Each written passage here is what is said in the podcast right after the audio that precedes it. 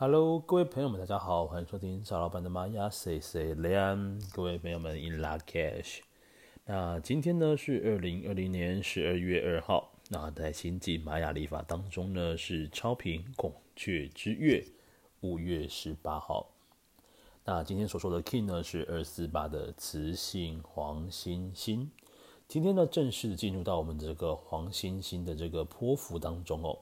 所以说呢，要让我们尽可能的用优雅的方式来度过这十三天啊。另外呢，也是透过到最后一天呢，是来到了宇宙黄太阳，所以说要让我们呢呈现一个是温暖慈悲，而且是能够让自己开悟出一些新智慧的十三天。好，那先来说明一下今天的调性呢，这个是二四八的是磁性嘛哦。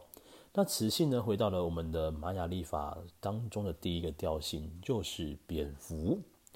这个蝙蝠呢，它能够在黑暗当中寻找方向呢。其实更多的时间点是透过它这个音波传导回馈到自身所感受到的方向性。所以说，这个磁性呢，它的调性的课题就是我要如何寻找我的方向跟目标。所以说呢，今天呢，我们在做任何事情的时候，请你要先记得，先找出我为什么要做这件事啊。或者是我要做这个决定的这个方向到底在哪边呢？好，让自己呢先去认清到这件事情之后，我们再来处理，呃，用这个图腾的方式来解决这个课题。好，那再先说明一下这个磁性哦，磁性其实还有另外一点就是，今天也比较适合是独立作业的一天哦。就是如果说，哎，好像有一些契机点是需要别人找你合作的，那你可能可以考虑一下下是不是。呃，彼此之间其实独立就可以完成很多事情呢，或者是说，今天你想要好像有一些事情要完成的时候呢，你可以尝试着自己去把它完成，也许这样子的一个方式会比起你跟他人合作还要来得好一点点。好，再来呢是这个黄星星图腾哦，这个黄星星图腾呢强调的是一个优雅的方式，而且呢它其实带有一点完美主义的个性。因为这个图腾呢，上下左右你把它合并，看起来呢，它是完完全全的对称的，哦，所以这个黄星星呢，本身呢，除了优雅美丽，然后带着艺术感之外呢，某一方面来说，它也是一个属于比较吹毛求疵型的图腾。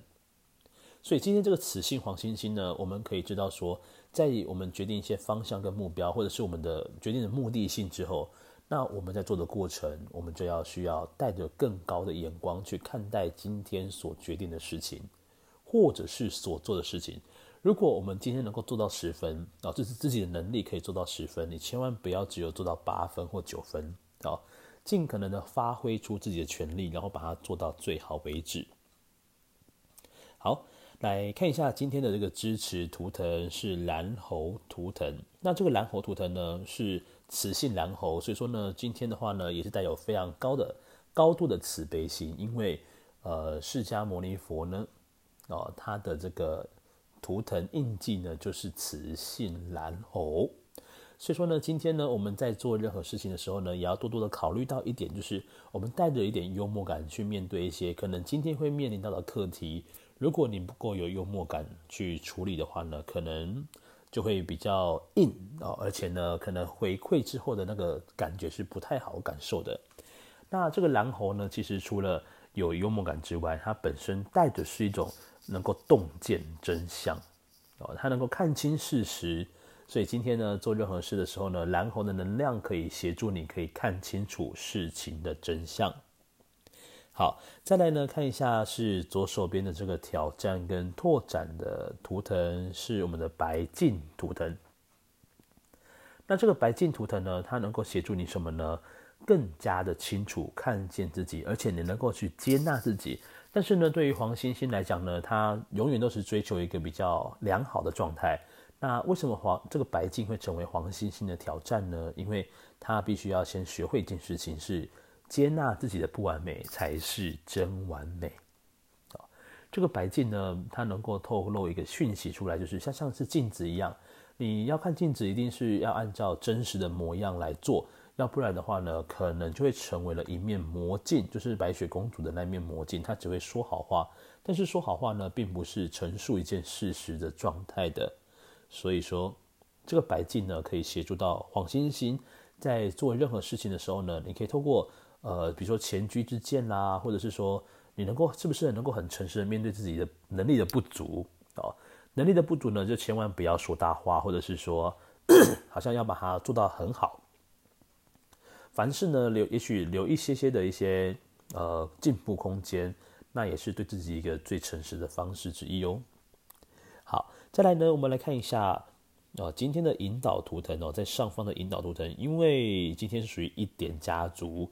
何谓一点家族呢？第一个就是调性一的磁性，还有呢调性六的韵律，还有就是调性十一的光谱。这一些呢，我们都称之为叫做一点家族。那只要是一点家族的话呢，你上方的引导图腾就会跟中间的主印记图腾是一模一样的哦。所以今天的引导呢，就是回到了黄星星的这个图腾本身。你一样的以一个艺术的方式，或者是比较优雅的方式来面对今天呢所有一些困难的挑战。好，然后呢，也许你在心里面呢彷徨无助的时候呢。让自己试着用优雅的姿势来面对所有的一些状态或者是课题。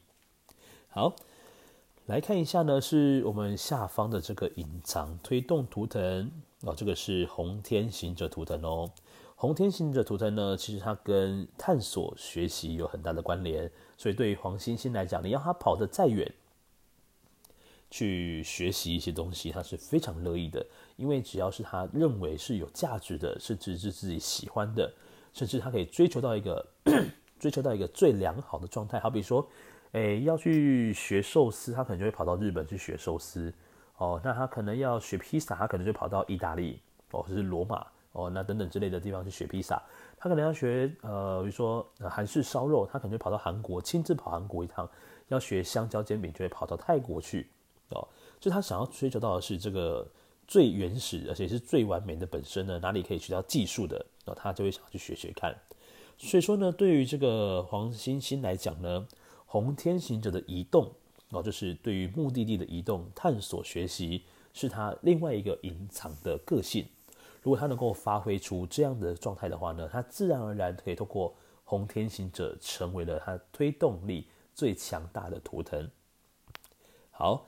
那以上呢，就是在二零二零年十二月二号，我们讲 King 二四八雌性黄星星的图腾解说，这个流日解说的部分。那如果各位有任何问题的话，也欢迎到 Fire Story 下方呢留言给曹老板。